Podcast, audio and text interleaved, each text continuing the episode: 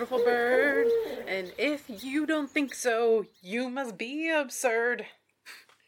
Thanks for tuning in to Hannah and Eric Go Birding, a podcast by birders for birders. I'm Hannah, and he's Eric. And we created this podcast to share our adventures, sometimes misadventures, and opinions that we have about birding topics. We are definitely not experts, and anything that we discuss that might be controversial, we want you to remember they're our own opinions, and they might be different from yours. 60 episodes and you still say controversial. That's the way you say it. I say controversial. Well, it's Potato, it's a, potato. It's, a potato tomato situation. well, we have had um, a beautiful start to, you know, December so far. oh my gosh, we're day two into December, and it's been nothing but nothing but sunshine and Blue sun. skies and Yeah. 38 degree weather. I guess it's too cold for clouds. I don't know. I don't know. I'd say I guess it really isn't that cold. I mean, it's I think I think it's 40, 49 right now Yeah. out there. So it's I mean, for most of the country, it's kind of warm out there. I suppose, yeah. And it sounds like they're still having um, eruptive finches in the East Coast. yeah, I got the evening grosbeaks and the um, pine siskins and all that stuff. That's just like huge numbers everywhere. Well, we're having huge numbers of pine siskins here too. That's true, yeah.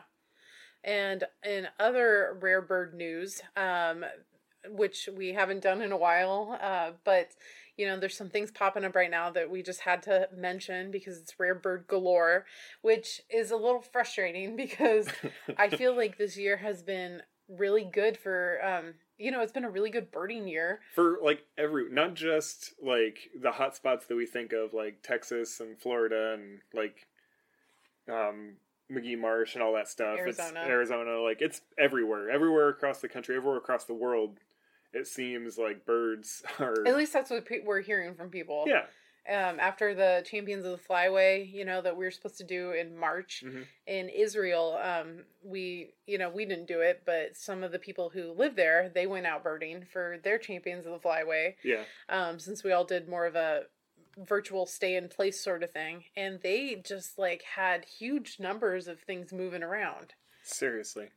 So it's just wild that, you know, everybody everybody's having like really good sightings this year. It's been it's apparently been a very good bird year Yeah. in some places. Well, even even here, we, we haven't really with uh, being so busy at the hotel and then kind of been hesitant to travel anywhere, like even around the state, just because of restrictions. Like we're very like think ahead and plan about when we're going to go somewhere and what we're going to do. hmm But um, even if, if we were had been just traveling regular, like Oregon has been having a really good year, and Washington and every pretty much everywhere, like. It might just be because people are staying home and so they're burning their patches more, That's and seeing more things. That's what I wasn't sure Maybe. about. If it's that or if it's yeah, just some. Well, anyways. Yeah, um, anyways. so the thing that sparked this is that there's some really good rare birds right now, including in the Rio Grande Valley. I think all of these are at Estero Llano Grande State Park, um, but they have an elegant trogon, uh, which what was that? The sixth or eighth state I think record. it's the eighth state record for Texas. Um, they have a dusky cap flycatcher and crimson collared grosbeak. So that park right now is just Estero, a hot fo- people always spot. find good stuff at Estero. It's a great park, but it's just amazing to have like three rare birds like that. yeah. Well, and, and like last month they had a blue grosbeak out at the out at South Padre Island. Yeah. Down in the Rio Grande Valley. So that's bir- birds are showing up, even if birders aren't out there to to count them, or Um, not, or very many birders out there to count them. Someone counted them. Um, and then in Arizona, they're seeing eared quetzal, which have been there for a couple months Hmm. at this point and kind of moving around different places. And then they did have the one in New Mexico um, earlier in the fall. And then also in Arizona near Tucson and northern jacana, which has been there, and streak back Oriole. So, um, yeah, if you haven't gotten out into your patch to see what's popping up, make sure to do so because you might have something cool. Yeah. It's it's been a peculiar year for bird movement. Yeah, it's super exciting that there's all these all these things showing up, and people are either seeing them in their backyards, or maybe they're going to other people's backyards and seeing them. I'm so jealous though. I want I really want to go to one of these places and see all these cool things. Have a have a backyard with an elegant trogon. yes. I mean, we have we have we have song sparrows. I mean, there's or we have, we have white crowns too. I mean, there'd be some people around the country who'd be pretty excited for a white crown sparrow in their backyard. That's true. I know. I get jaded. Like, well, there's white throated sparrows Well, every once in a while, right when we were talking to our friends about Anna's hummingbirds, and they were like, "Oh, well, you know, it's amazing. You can go to the West Coast, and there's just Anna's hummingbirds." And it's like, so yeah, well, they dive bomb us. it's not that exciting. I I think. Oh my gosh! So I tangent about hummingbirds. oh I my gosh. so there's all these all these pictures. I don't know if it's on if it's what what Facebook page it's on, but I keep seeing like people posting like uh pictures of birds with junk in their trunk and it's uh birds when they're in a weird position so it has like their um their rump showing like super high so Okay. like you know the Kim Kardashian photo with like that like broke the internet like 10 years ago or Sure. whatever where she's like like pouring wine over her head and it's like this Oh, photoshop thing and it's like and her wine glass sitting on her butt yeah so like that I'm so surprised you know about that. I, people, I think I think I saw that just recently with one of, in reference to one of these pictures. Okay. But the the junk in your trunk birds, like I have noticed, like I, I saw a bunch of pictures of people posting hummingbirds that, like, kind of look like that s- situation of That body pose. posture, Yeah. and I've never seen a, a hummingbird actually do it. But yesterday I was watching an Anna's hummingbird do exactly that. So it was like the beak was pointed down into the into the into the flower hmm and then its back was like super inwardly arched, and then his rump was sticking up and his tail sticking down. So it was just like it, it looked exactly like that picture with Kim Kardashian in the in the champagne or whatever. Oh my gosh. I was like, oh my gosh, that's ridiculous. I've never seen it in person. I've I've only I've seen tons of pictures of it, but yeah, weird weird hummingbird tangent over. okay. Um, so Christmas bird counts start in the next couple weeks. So uh, make sure to check your pat your local count if um, you want to participate. And we talked about this in the last episode, but we just wanted to, to mention it too. Um, but yeah, make sure to check yours to see if it's still happening. A lot of counts that we've looked at are only accepting people who have done it in the past with that Mhm. that count, or And- they're just canceled entirely. Yeah, so mo- most of them that I've seen, like our our local count, the count that's as local to us as possible, um, just north of the mouth of the Columbia River, um, he he announced it's only open to people that are on that currently get the list, and I think it's to try to limit the um, number of interactions anyone has, um, keep people from interacting too much. He had a whole g- list of stipulations as to how he wants data submitted and all, all that stuff. So if you've already done a CBC in the past, um, you'll probably be getting contact from those people because I think a lot of them are contacting past people just to try to keep their keep their circle going. But there are a number of them that have just canceled just because it's it's too uh, too complicated too complicated and cumbersome for them to be able to do it, or maybe they're not tech savvy enough to be able to um, gather this information through everyone through email and all that. So yeah, check check your local um, check your local Audubon. Check the um, CBC website at uh, on the Audubon web or the CBC page on the Audubon website, or just check your local uh, listservs. They probably have lots of information about that. So um, that's it for news. Uh, we did have a review. Eric, would you like to read that one? Yeah, so they say um, an entertaining and informative podcast. I found your podcast prior to my recent trip from Central Florida to Northern Georgia. Your easy but informative banter really helped me pass the time on my solo drive. As I went back into your archive, I discovered that you used to live in Florida and you have birded some of my favorite spots. Your interview with Greg Miller is definitely my favorite episode yet. Now I look forward to listening as I am on my way to my next birding adventure. From Central Florida Birder.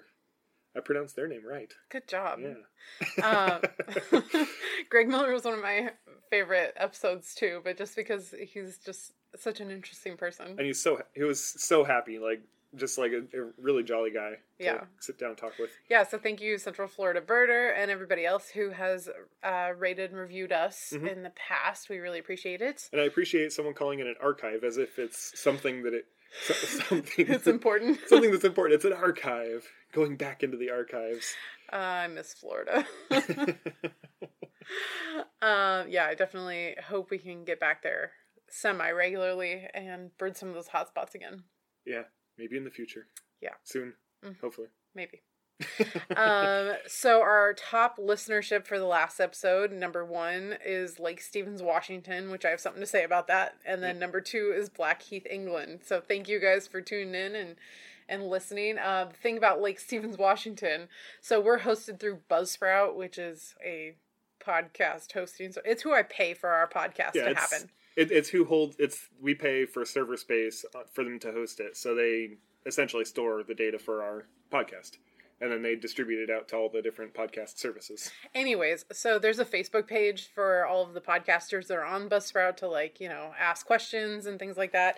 And one of the questions recently was about how Lake Stevens, Washington is their um, number one listener, and then all these other podcasters that are totally unrelated to us. The only thing we have in common is, Is that, that we- is Buzzsprout. Yeah, is that we Um, podcast? Yeah, they have all been like Lake Stevens, Washington is my biggest listener. So everybody's kind of, I don't know, we're all thinking there's some sort of conspiracy about Lake Stevens, Washington. You guys all listening in, um, like that maybe it's routed through like an Amazon server and then gets distributed out that way. Like the location services might be broken, yeah, so none of us know, but they're. but if you're from Lake Stevens, Washington, please send us an email at hannahandericgobirding at gmail.com to tell us that you're actually there and you're actually listening. to tell us that there are people, that Lake Stevens is a real place, and that there are people listening. Well, anyways, so everybody on the Buzzsprout forum is now saying like we need to have our 2021 um, conference at Lake Stevens, Washington, because apparently that's where all our listeners are. So the thing you're all here to discuss with us today is this very curious and beautiful species of owl that some people are lucky to see. Some people are lucky to see them more often than others. Um, we have only seen once at this point, and it is a snowy owl. Yeah, ten years of birding, we've seen one, and we live kind of north compared to a lot of people. Yeah.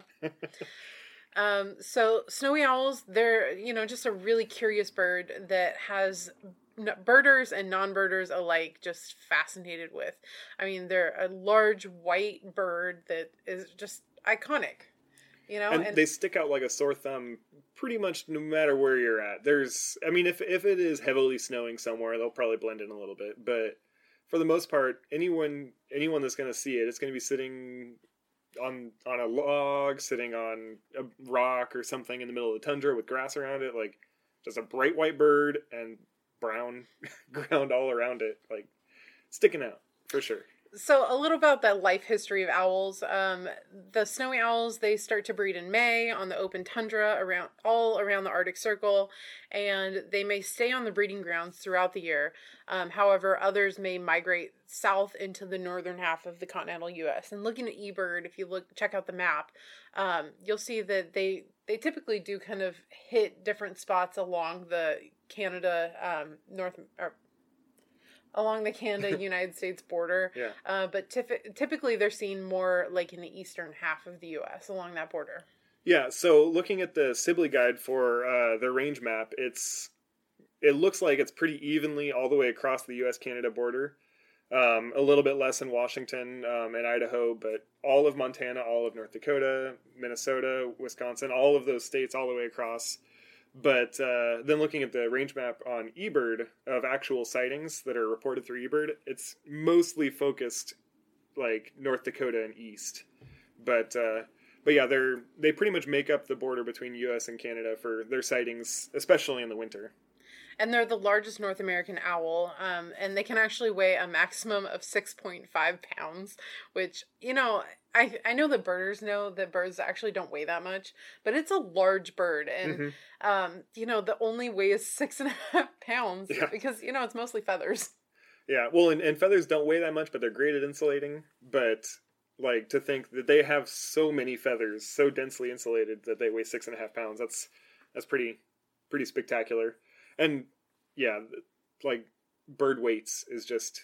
I, I've been we've been birding forever for forever for 10 years. And and I still can't wrap my head around how much birds weigh. Like it's always it's always a shock when I'm when I read and they say oh it's the heaviest this and it's only like eight pounds and it's like It's not very heavy. Like my cat weighs more than that. Well, and I, I don't know if you've seen this meme, but there's like this meme of a little girl holding, I think it's an owl, Mhm. and she looks really mad and ferocious. And then she's holding the owl up, and it says something about like, live your life the way this girl holds the owl, or something like that. I'll have to find it and see if I can toss it in there. But, you know, she's like a child and holding up this big, huge bird on her arm that you think, like, oh, how can she do that? She's Yeah. so strong. But, I mean, it's only But, a handful of pounds. only weighs a couple pounds. Yeah, and it's it's just always hard to remember that they have to fly, so they have to be light. Yeah, They're full. They're full of air. They have air in the bones, air in the air sacs. Like most of their body is just air, yeah. but it's still big, and so it's it's just the the perception versus what is actually there for the weight. Is What always if they were filled with helium? They're just like negatively buoyant, so that, so they have to like push. They have to fly down to stay on the ground. Yeah. Okay. they clamp onto branches so they don't fly away. I guess that wouldn't be negatively buoyant. That would be like super buoyant. That'd be like me scuba diving or fighting to not. I can't sink no matter what I do. I'm, I just hold on to the bottom here. Yeah. Um, Anyways, so they're not uh, pure white, but they can be arranged from white to black and white with more prominent barring um, everywhere except the face. And females typically have more dark markings than males do. yeah, and they from from what it seems like the dar- darking the darkings, the markings get lighter as they age. Um, so a young female is going to be darker than an adult female, and the same with a male. They'll be they'll be darker and then turn to almost pure white, or in some cases completely pure white, as an adult male. And another thing about them is that they cannot move their eyes, um, which is something about all owls. Yeah, it's pretty sta- pretty standard among owls. And so that's why people seem to think, you know, that they can turn their head 360 degrees um, because they have to move their head Mhm. to look at things with their eyes since they can't move them. Uh, but they can only, I think it's 270 degrees from like shoulder to shoulder. Well, just over your Well, shoulder 'cause- to 'cause over we- your we- other shoulder. We, we have 180. Yeah. So humans can turn 180 degrees. You can turn your head looking from your right shoulder over to your left shoulder. So you have 180 degrees of um, head movement, and then your eyes can move a little bit further. So then you, you can see a little bit further around around the corner, as as you could say, for people around around your own corner.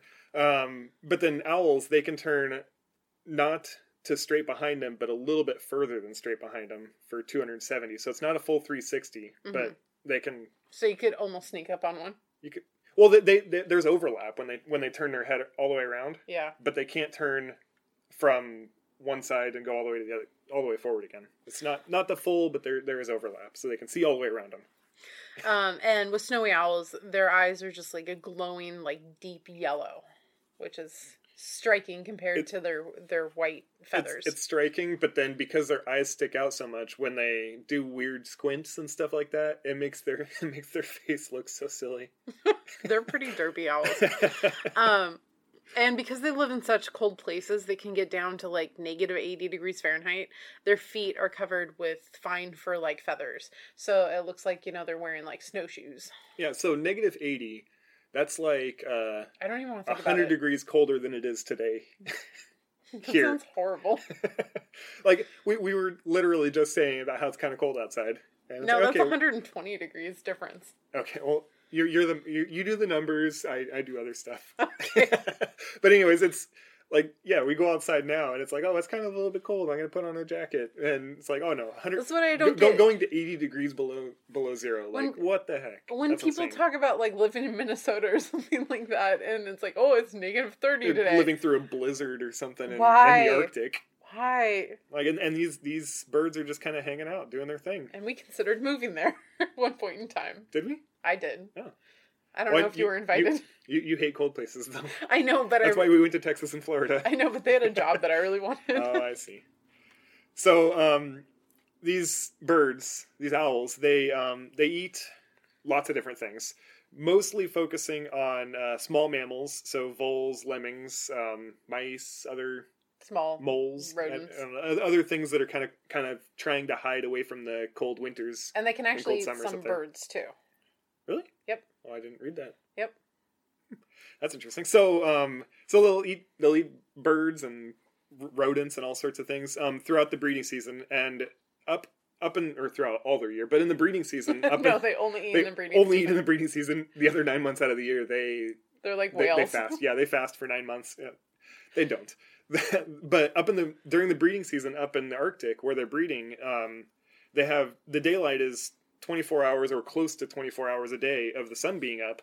Um, the owls hunt during the day essentially, so they're they're diurnal or crepuscular. I don't. Well, I think everything's diurnal. Yeah. Like when it's twenty four hours of, I know you, you can't. sunlight. You can't not be. Yeah, you, you have you have to you have to be able to hunt during the day. So they So is that a thing? I mean, like, because in the winter, you know, then it's twenty four hours of darkness. So now they're- you like, are you half diurnal and half nocturnal?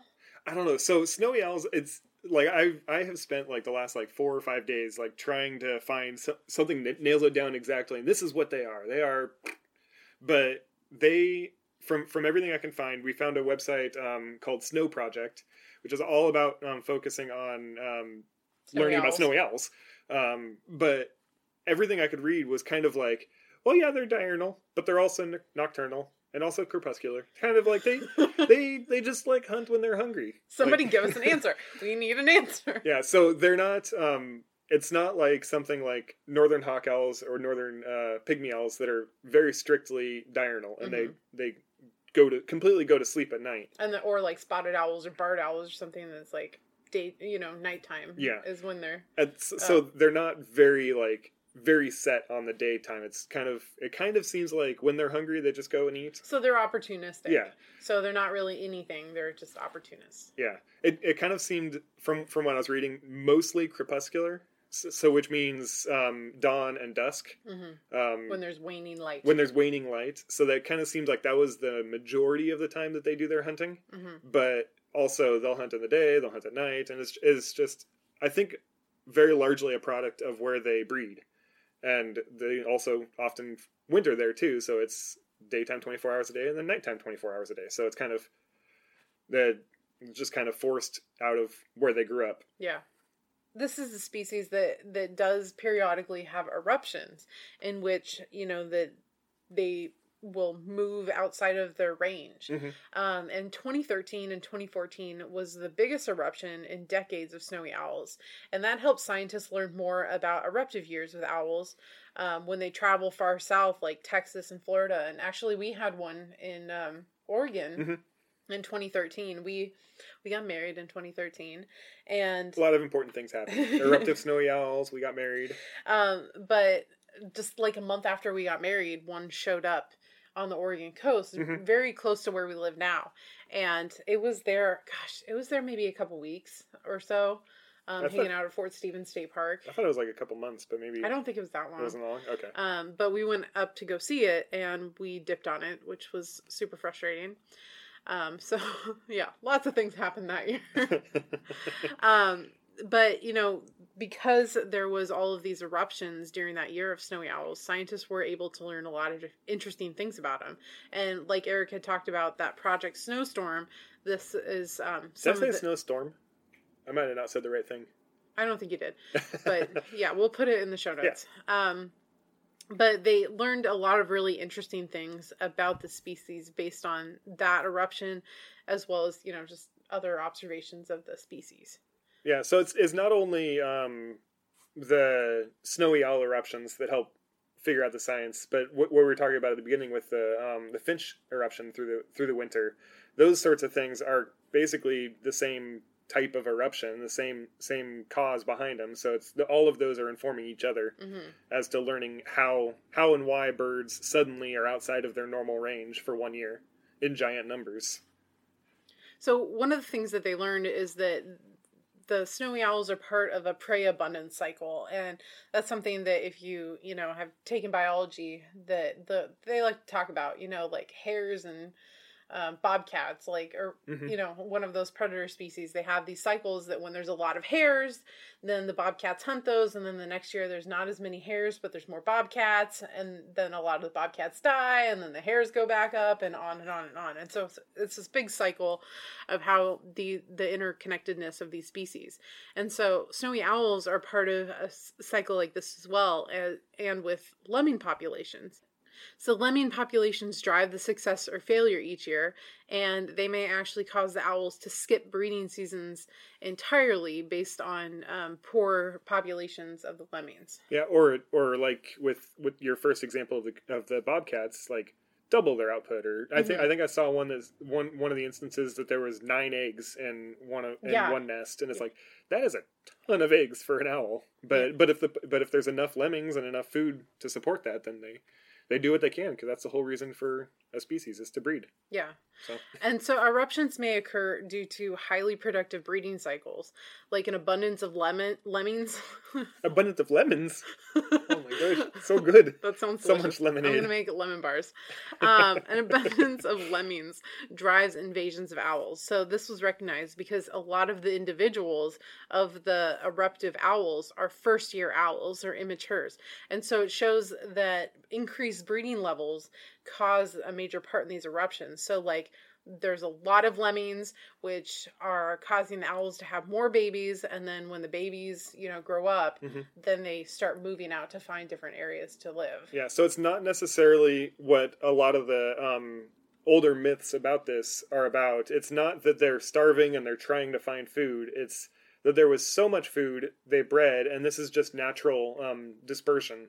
So you have the young that are getting pushed off of their parents' um, grounds, yeah and so then they just have to go find their own grounds. It's not necessarily that they're starving, but there's just no space for them because the population is so dense right there. Well, and because it's the winter, you know, and they they require colder habitats, Mhm. and so winter starts to come into North America, and so they're able to They follow. follow that. Yeah. yeah. that.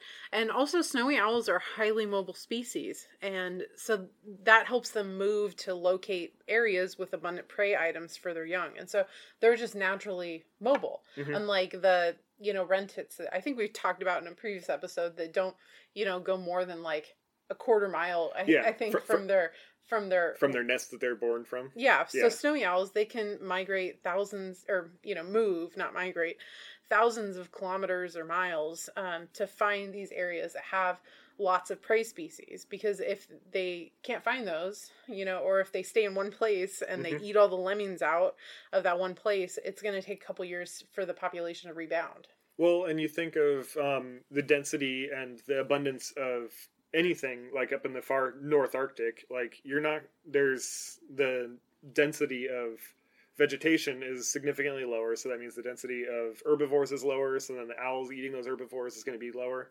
So they have they have to travel great distances in order to find enough food. Like albatross. Yeah, you know that they have to when they have a baby on you know midway island or something like that they have to travel thousands of miles to find mm-hmm. enough squid and all those other things that they eat to to fill up their babies because there's there's so low abundance of their prey species throughout the landscape yeah. But there there is lots of them out there, but the landscape is so huge, the abundance is low. It's kind Yeah. of which isn't necessarily the same for owls um, there might be you know a family of lemmings yeah no there, there, and there, place. yeah there could be groups and that's what this um abundant this prey abundance uh cycle like leads to is that oh well when they are high then they don't have to travel as far so they have more time to care for the young and so then you get more Well, and it's also so they can like they'll move their nest based on like a good, you know, they'll find a place that has high population, and so then they'll have their nest there. That Mm-hmm. yeah so as as i mentioned with sibley the the range maps of um snowy owls show them in the nor- northern section of the united states the northern uh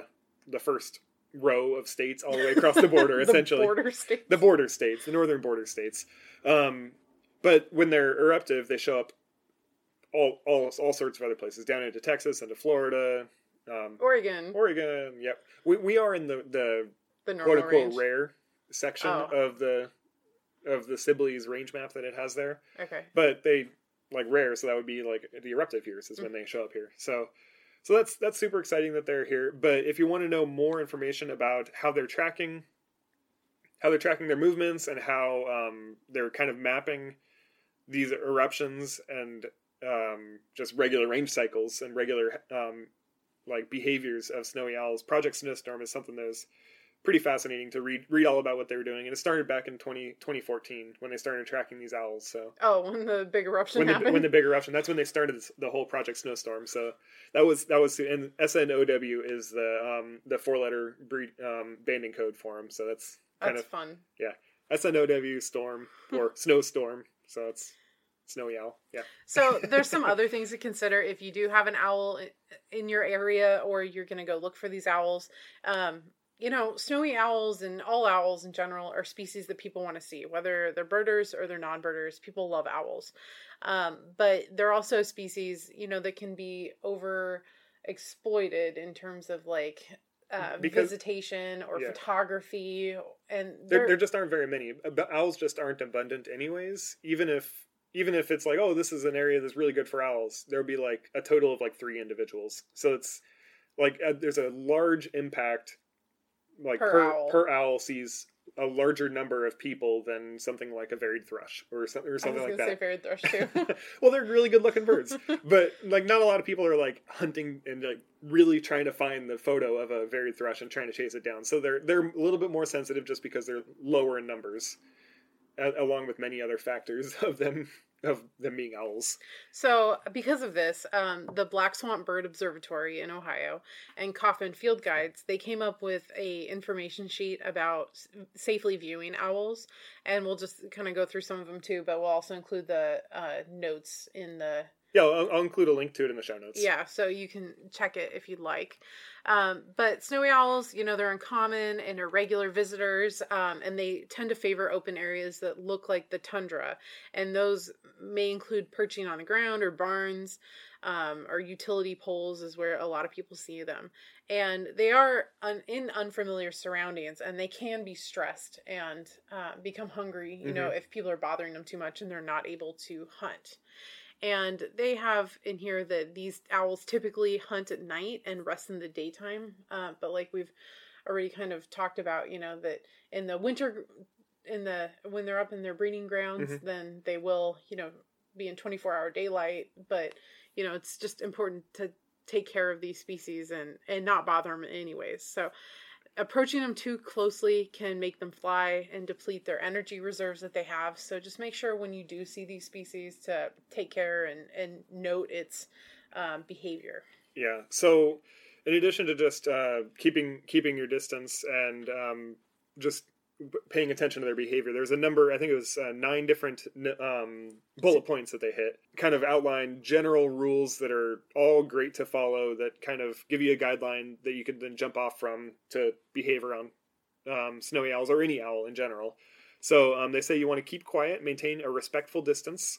If the owl reacts to your presence, then you are too close never approach or harass an owl with the intention of making it fly. I think just don't do that to any, to any bird. bird. We get people all the time here on the yeah. beach that run their dogs through the the goals and think that's super cool. But I mean, that's just kind of a rude thing to do. Like, don't yeah. make me get up if I don't have to. You yeah. know, it's it's unnecessarily making something terrified for its life and flying away. Yeah, like that's that's just stupid. Um, do not attempt to call, lure, or bait an owl to get it to come closer to you. Um, be respectful of private property boundaries and nearby residents. I think that's just pretty good rule, anyways, for that's birders. Definitely a good rule, just in general for anyone. Like, yeah, don't go um, on private property unless yeah. you're in Sweden. um, be respectful of your fellow observers. That's something that's important, especially now during COVID. Like, respect their distance. Respect people's distances and mask up and don't go around and be like the know-it-all rude person. Yeah, being loud and annoying.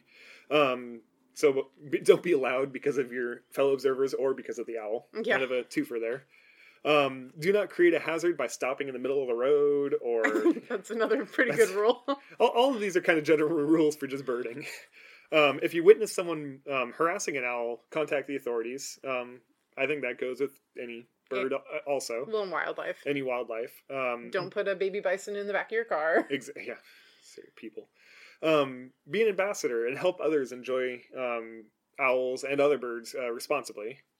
And then the final thing isn't really a um, a guideline to follow, but it's kind of a, just a thing to think about. Is there's no picture or closer view that's worth the welfare of an owl. Like if if you're going to kill an owl, because you're just getting too close to it. That's that's not worth it. Yeah, like, seriously. That's, that's stupid. Yeah, your picture. What are you gonna?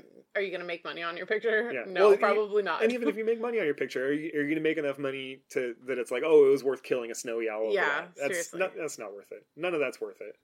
So just be respectful. If you go out, if you if you know of an owl that's in your area, you need to be aware that probably a hundred other people have gone to see this owl, or a thousand other people have gone to see Mhm. this owl. So it's already been under stress. So you want to limit anything, it limit any additional stress that you can cause that you can create. Um, don't be posting locations of nests. Like there's there's a lot of guidelines to a lot of good guidelines to follow that, that aren't necessarily covered in this specific list. But uh, but this is like I said, this is a great jumping off point to start the talk about owling ethics. hmm Yeah, definitely. Um, yeah, so I'll post that in the show notes so you can uh, view that at your leisure and maybe, Yeah. you, I mean, post it online too. Yeah, share it all over the place, and And that's where you found it. You found it on the. I found it on Facebook. Yeah. yeah, yeah. So um, somebody, I think it was the Black Swamp, Swamp Observatory, shared it, and I I saw it there. Yeah. So, um, one of our listeners, uh, so there's been an owl hanging out in the Seattle area, Mhm. which we've talked about, and um, one of our listeners is from the Seattle area and messaged us about the intersection between rare bird ethics and reinforcing exclusion and gatekeeping. She said that she had posted on a, a Washington birder uh, Facebook page that about the snowy owl, and it was deleted because they had directed people to go onto eBird or another page to find the location, and that is against the community rules to give a location or direct someone how to find the location of that certain species. Yeah. So this It's we were It- talking about it before, and Yeah. it's it's kind of a confusing topic. it's it's a really sticky situation. So there are there are tons of species. There's not tons. There's a lot of species, great gray owls or um, spotted owls and stuff like that that eBird has designated are sensitive enough to not share the location. So you can't find the locations of these birds. the specific location. the specific location. You you can find a, a two kilometer by two kilometer square, and that's as close as you'd be able to find. I think maybe it's five by five. But anyways, you, you can only find it down to a certain square. Mhm. Um, that you can that you can see this is generally it's in the forest here, so you can't get an actual specific location on these. Snowy owls are not one of the species that are included in the sensitive species. Um, I think it's it's just been a kind of a, a ran, it's not completely random. There there is some science that goes behind why they've decided some, some species are sensitive, some are not sensitive. Well, and these are highly mobile owls, so it's Yeah. it, like it's gonna move yeah, around. ex- exactly. And so it's kind of like I said, it's like a sticky situation. Some species are going to be very sensitive to people coming and looking for them. Some are Mhm. going to be less sensitive. Some that are less sensitive can get over chased, and then now they're yeah. they're they're being harassed now. So it's kind of uh, whoever's admitting any Facebook page kind of has to make an arbitrary distinction as to when sharing information is okay and when sharing information is not okay.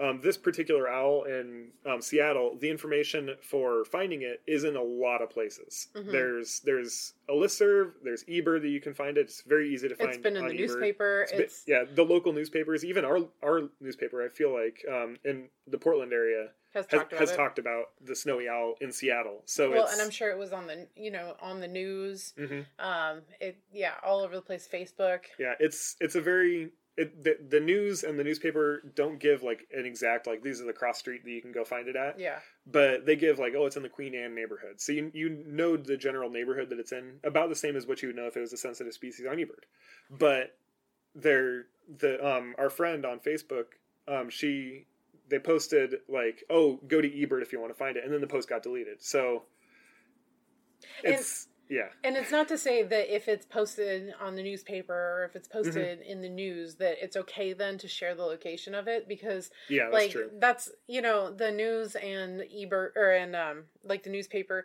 they're not going to have a bird biologist necessarily on tap that can tell you like the that that'll good, tell them good like, or not good to share this yeah information. so I mean Yeah. that's not like the end all be all That's true. but species like this you know they like eric said they're or like we've said you know Mm-hmm. they're highly mobile. There's a lot of information about where that species is.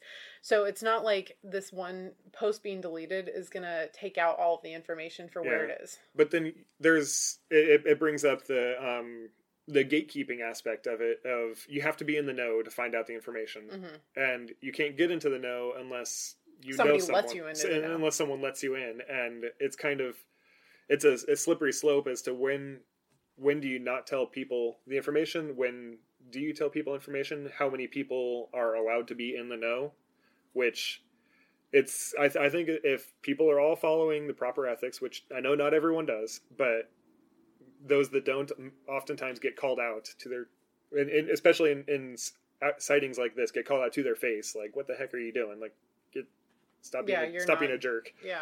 Um, but I, as long as people are following the ethics, I don't see any reason why to censor some like c- censor something like snowy owls, like the Well, location of that. And you know, the post might be like somebody's initial um, introduction into birding. yeah, Uh, They might have joined Washington Birders because they saw, you know, the post about the snowy owl, Mhm. and so they're, you know, they're super excited. They want to go see it. Yeah, and they're continuing their education. But if they don't know about eBird, if they don't know about the listserv, if they don't know about all these resources, and you know somebody is trying to give them resources and be actively Mhm. um, take you know those resources being shut out for them, then that might you know make them decide like oh well this isn't for me like you know people i can't find the help that i need or Yeah, something like that Exactly. It discourages someone from joining the community.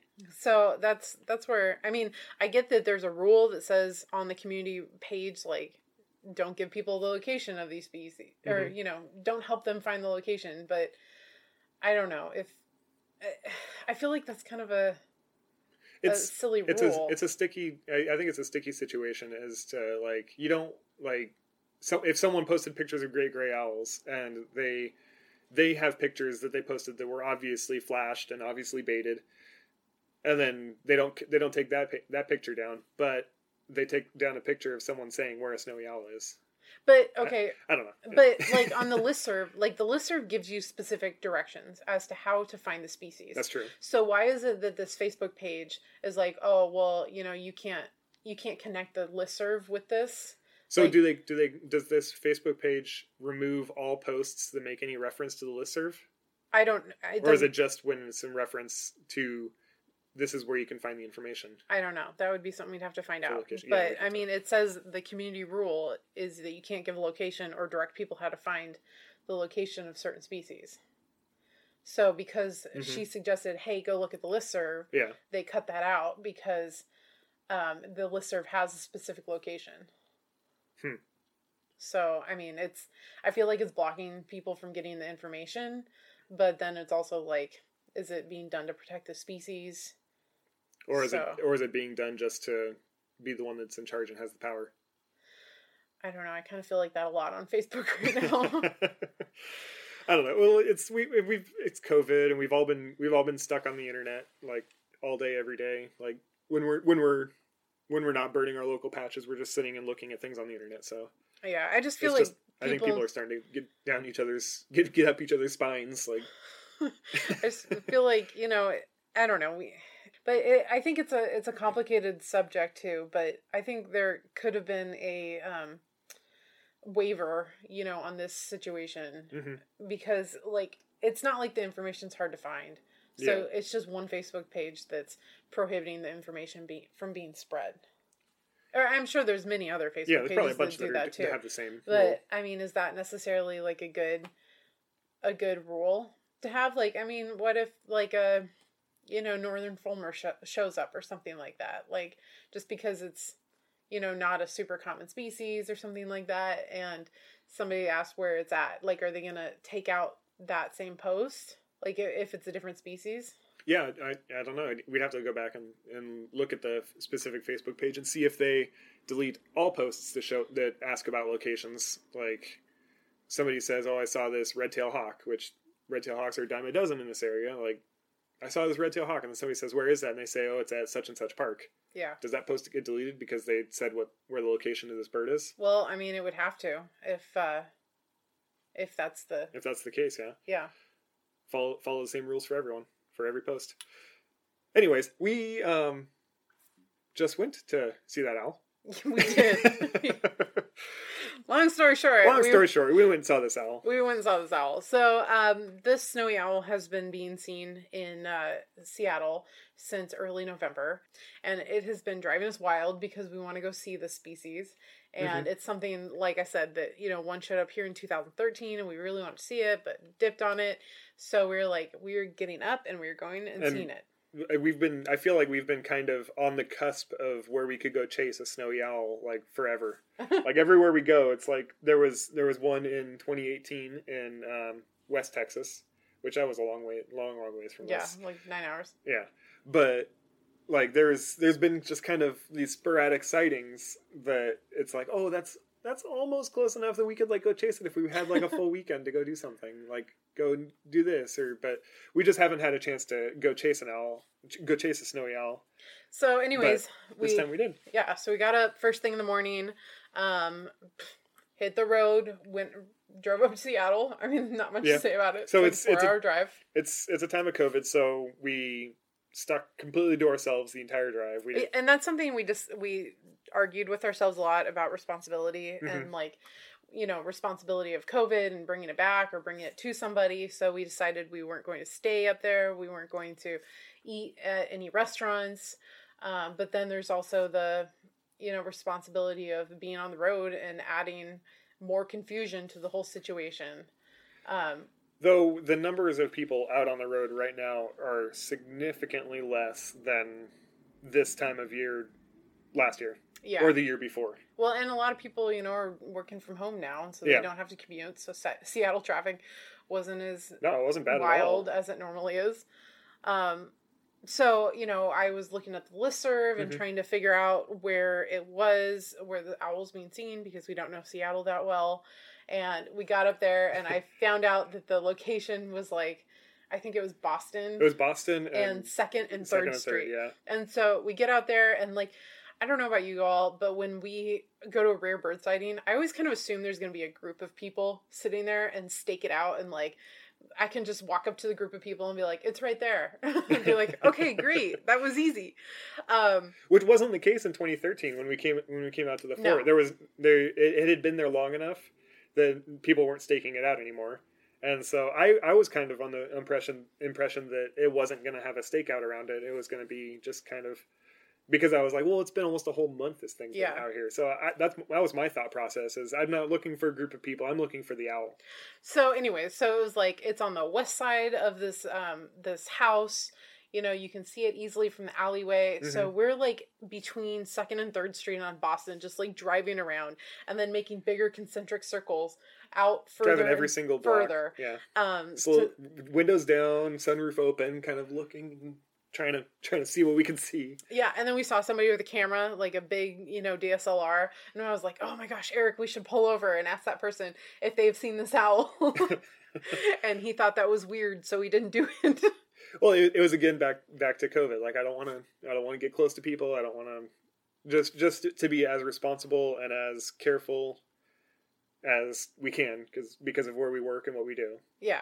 And so, um, yeah, we drove around this neighborhood a lot more, like maybe an hour or so. And Mhm. I was getting like super frustrated because we were just looking at all the roofs to see if there was a big white blob. And On none of the, of none it. of the roofs looked like what the picture looked like And the that alley, people had from the last couple days. like we were trying to make an alleyway out of this, um, this driveway. Yeah. Because it said like you can see from the alleyway, and so we were like looking for that, and we are like, I guess it's a driveway.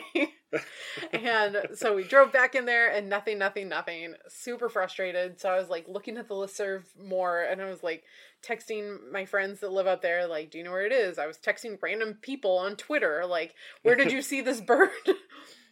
and then I realized on the listserv, it said um, that it was Boston's second and third street north. And then I was looking at the map and it said it was near the Trader Joe's, which was on the other side of the highway. Mhm. And it said Boston's second, it- the listserv said second and third street west. Yeah, so there's a west and there's a north. So oh you, my gosh. when when when you're looking at listservs and if you're going to chase something and people are giving like these very detailed directions which were very good directions and very detailed and very um accurate you have to actually read the whole the whole instruction not uh like we we like I, I looked at it too and i just I, my mind cut off the the west at the end of it because here in in most of oregon the streets the way the way the syntax for the street is is it's address number then the direction Yeah. north northwest whatever it is of the section you are and then the name of the street so it'd Yeah. be like northwest hemlock Yeah. um, but up there, and I've noticed this in, in Washington a lot. I've noticed this in other places too. But it'll be like address number, street name, and then the South the or south whatever. or whatever. So it'll be like twenty third south, in- instead. So it's like so I I almost always cut off the last little bit because it's like okay, well after street it's not important anymore. Well, I But- also figure But it is important in some places. I figure they're not going to have the same street name like just on the other side of the highway. Like you're not going to have you have first south and first north. Like I mean Well, that just makes it more confusing. a, a lot of times those roads connect, but like in this in this instance, maybe they maybe if you look on a, on the full map, I didn't look that carefully at it, but a lot of times it'll be the highway is the divider between north and south, and so everything north of the highway is north this, everything is south, or if it's going diagonal, maybe it's north and east. oh my gosh, or what- that's whatever like it New. York. I could never live in New York. Yeah. like meet at the intersection of Sixth and Sixth. You know, no, Num- numbered streets intersecting. I can't do that. yeah. No, Addresses. good for you all that can. It's too complicated. yeah, so we were on the wrong we were on the wrong street. we were on the wrong street, and we like went over to the right street, and of course, there's a crowd of there people was there. a crowd. It, it wasn't a huge crowd. There was I think nine or ten people there. That's a crowd. It in in COVID times, that's a crowd. Yeah. Oh, and it was also the middle of the afternoon on a weekday. Yeah. So So- we got out of the car. There was like a local that lived in the neighborhood. They walked past us and saw our gear and they're like, look for the owl. And we're like, yes. And she's like, it's up the alley. Let me show you. and there were people like coming out of their houses, like excited about it, yeah, which is just super cool. You know, how many, how excited people are about seeing a bird hmm when they're Well, not necessarily birders. and they're they're not necessarily birders, and they're putting up with birders in their neighborhood, hmm and like just to like just put it out there at the beginning of this conver- or kind of the beginning of this conversation. We're a long ways in. We're a long ways into this conversation, but um, this I, I said there was like ten people there. People were keeping their distance from each other. Yeah. Every single person had a mask. A lot of people had a mask and a face shield on, Mhm. a plastic face shield over them. Nobody was sharing optics. Nobody was basically close to each other, and we were a pretty significant. the The house was on top of the house, and the house, the property was a full was a full size lot as far as I could tell. So you had a big backyard and a big front yard. The house, the owl's in the middle of the middle of the house next to a chimney, just kind of chilling out. And it was just doing its thing. It was stretching, yawning. It threw up an owl pellet at one point. It's just it's just kind of hanging out, doing its thing, and everyone's staying quiet, and everyone's like whispering and having trouble hearing each other through masks and face shields, and whispering from like six feet away from each other. So, COVID regulations were all followed as closely as they could possibly be, considering there was a group hanging out outside, and the owl ethics were being followed as closely as I could tell. There, the owl was not didn't didn't appear to be bothered. The people who were taking photos were taking photos with giant telephoto lenses Mhm. from a distance. So like my, my pictures, I got some pretty close to full frame pictures, but it's with a 500 millimeter lens standing almost a full block away from this bird. Well, and So- I I have to say like how much I appreciate phone scopes Yeah. now because like I have my phone scope that I attach to my Kowa, Mhm. um, you know, scope, and like it's it's a great tool for like education purposes, and also like there's a lot of kids and people who don't know how to use spotting scopes, Mhm. which you know is fine, but you can attach this thing to your your scope and then attach your phone to it and then you can show them it's a window to what's going on inside and so like and it works great for COVID right now too, because then they they don't have to get very close to they your don't scope have at to all. They don't, have, to touch, it.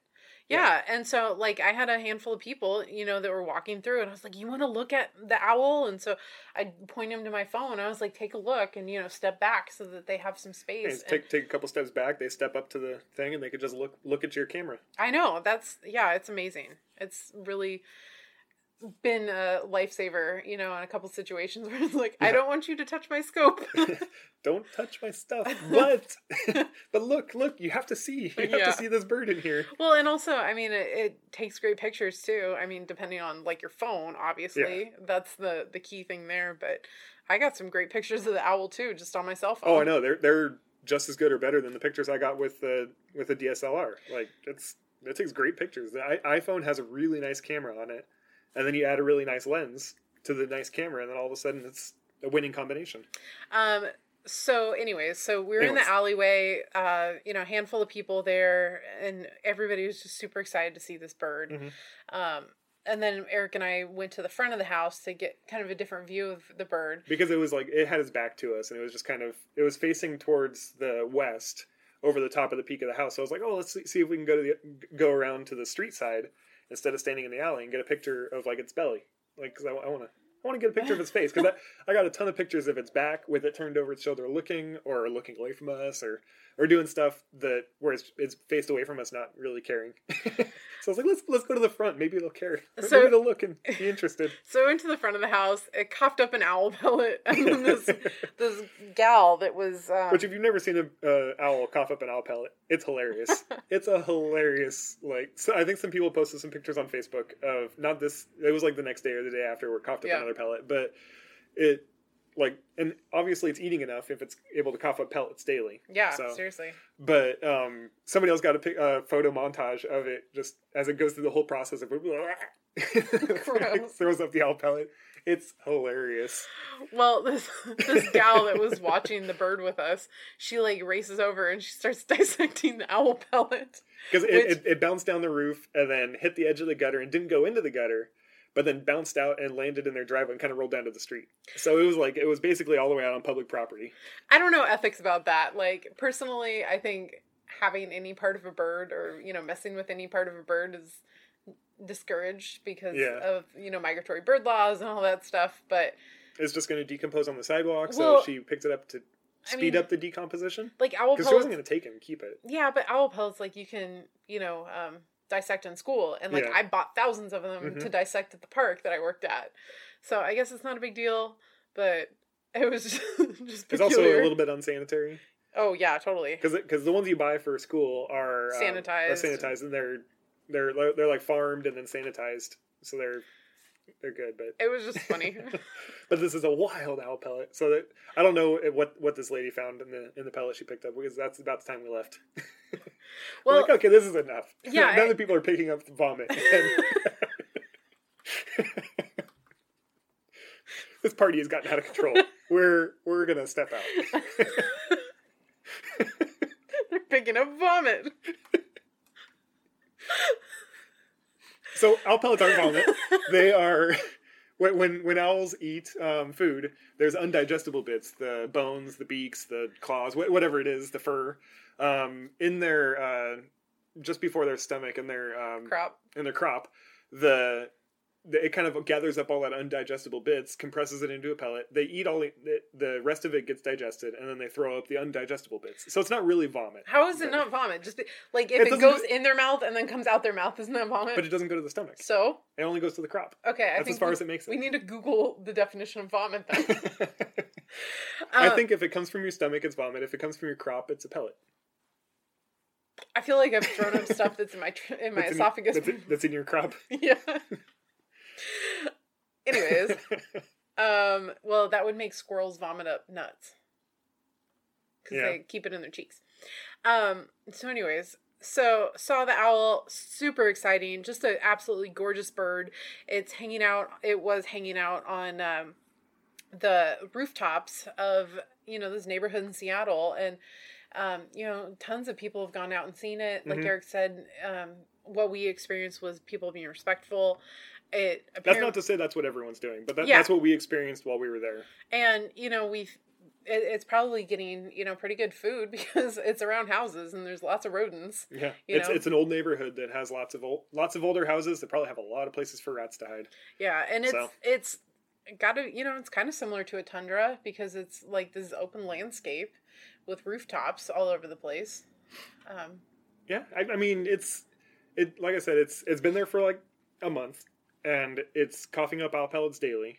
So it's it's eating. It's doesn't seem to be really bothered by people for we're the most part. We're not experts at all. not experts at all in this, but I, I think like ba- based on the behaviors that it was exhibiting and the fact that it's coughing up owl pellets and just hanging out, not seeming bothered, that it's probably doing just fine. Just kind of waiting out the winter. Yeah, yeah. Um, and so we got home. We stopped at Nisqually National Wildlife Refuge Mm-hmm. to look for a northern shrike because that is our current nemesis species. Still, still nemesising. got there at dark, Yeah. so we didn't see anything. No. Um, but got back to uh, back to the homestead and had some lifer pie, some coconut cream lifer pie hmm to celebrate seeing a snowy owl. Yeah, so a great lifer pie for a great lifer. Oh, seriously, such a gorgeous bird. Seriously. I can't wait to see another one. Yeah. So thank you guys all for listening to our podcast. We hope that you enjoyed it and or learned something new. Please, please, please rate, review, and subscribe to us on Apple Podcasts, Stitcher, Google Music. Um, I wanted to make up another podcast thing again, but I can't think of one, one to make up. Anyways, any anywhere you can listen to us, you can find us. Um, find our podcast. Um, if you want to connect with us on the socials, um, you can follow us at Hannah Goes Birding and Eric Goes Birding on Instagram. Hannah with an H, Eric with a K. Um, you can follow our Facebook page, Hannah and Eric Go Birding. You can uh, follow our Twitter at We Go Birding. Email us at Hannah and Eric Go Birding at gmail.com. You can also check out our website at gobirdingpodcast.com. Tell us what you hated, tell us what you liked, and share us with your friends.